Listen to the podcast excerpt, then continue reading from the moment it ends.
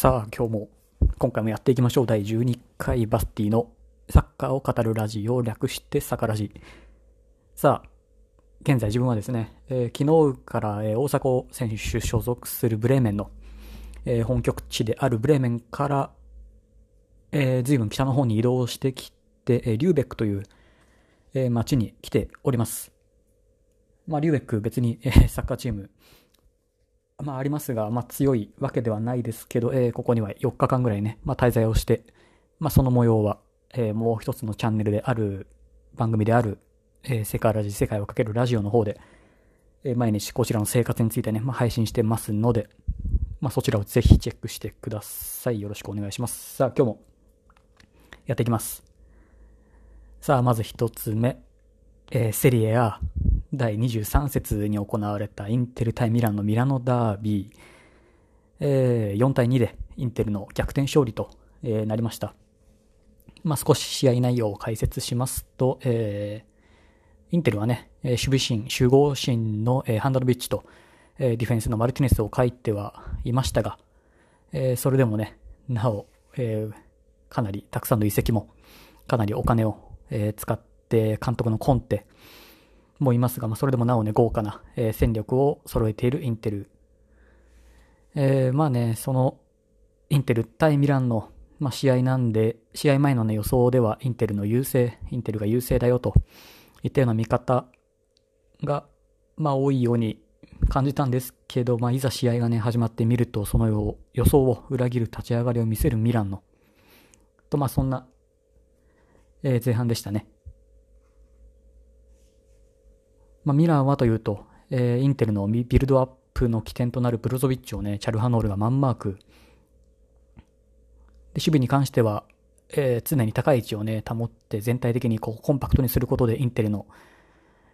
えーラインアップを阻止する形となる前半。まあ、攻撃面でも、えーチャルハノールがね、うまくスペースに入り込んで右に左にと、えーリズムを変えながらボールをし配球していたかなと思います。まあ、その前にはね、えーイブラヒモビッチもいますし、まあ、その二人で随分、えーうまいことボールを回して、試合をうまく、ね、ミランのペースに引き込んでいたかなと思います。まあ、その結果、えー前半は、ミランのイブラヒモビッチの1ゴール1アシスト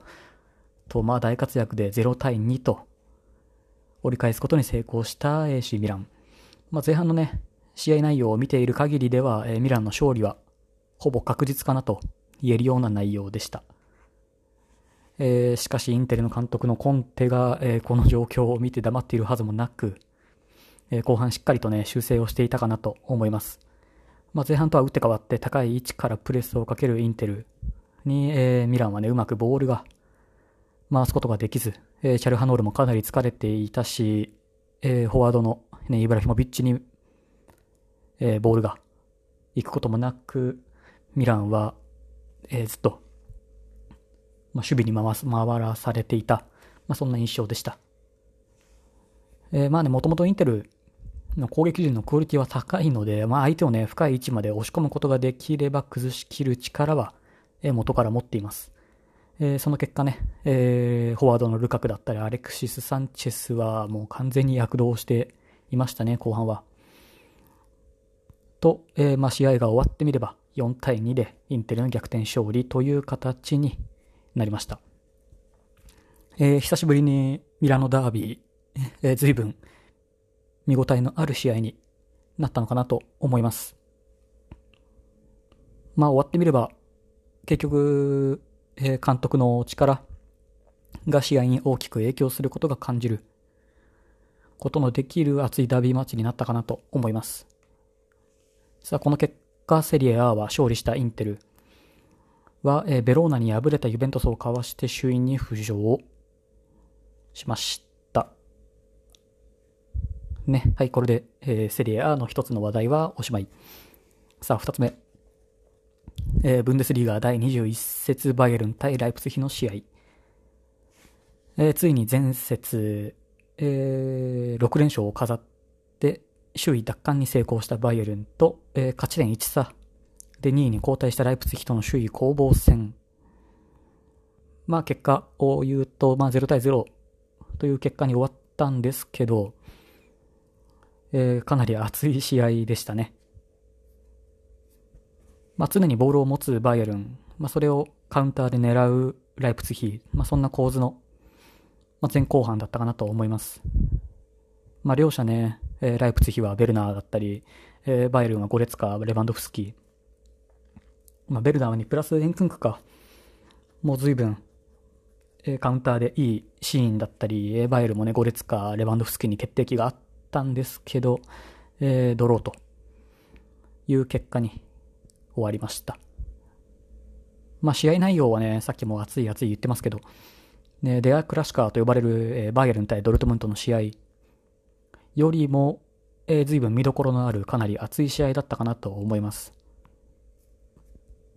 ね、最近は、えー、ドルトムント、バイエルンの試合は、まあ、試合前随分熱く盛り上がってはいますけど、終わってみれば大体バイエルンの圧勝と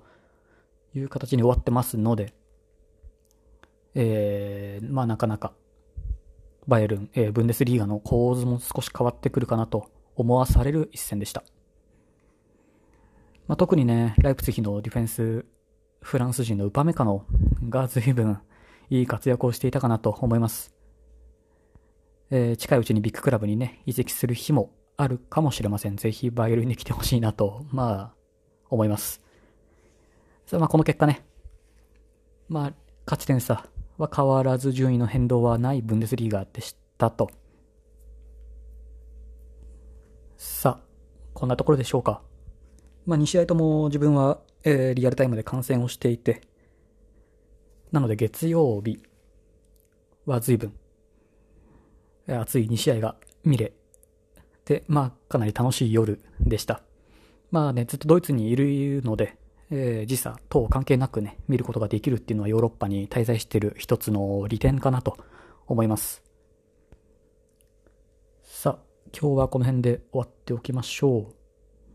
まあ、こんな感じで、え、サッカーを語るラジオサカラジ、毎週火曜日、金曜日、日本時間の夜9時、配信しております。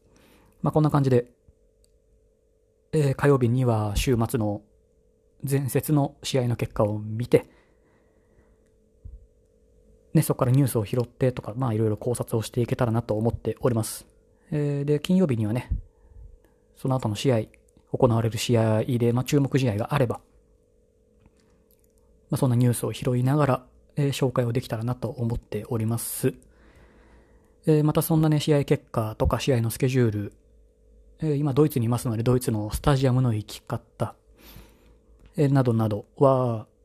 えー、イレブンモンスター、イレブンモンスターという、サッカーブログやってますので、そちらでぜひチェックお願いいたします。えー、そして、もう一つの番組ね、世界を語る、世界をかけるラジオ、世界ラジオもやってますので、そちらでは、えー、ね、まあ、ちょっと前までジョージアにいたり、まあ、今ドイツにいたりと、まあ、毎日、えー、約10分間一人で話して配信しておりますので、そちらもぜひチェックお願いいたします。よろしくお願いします。それでは、また次回、またね。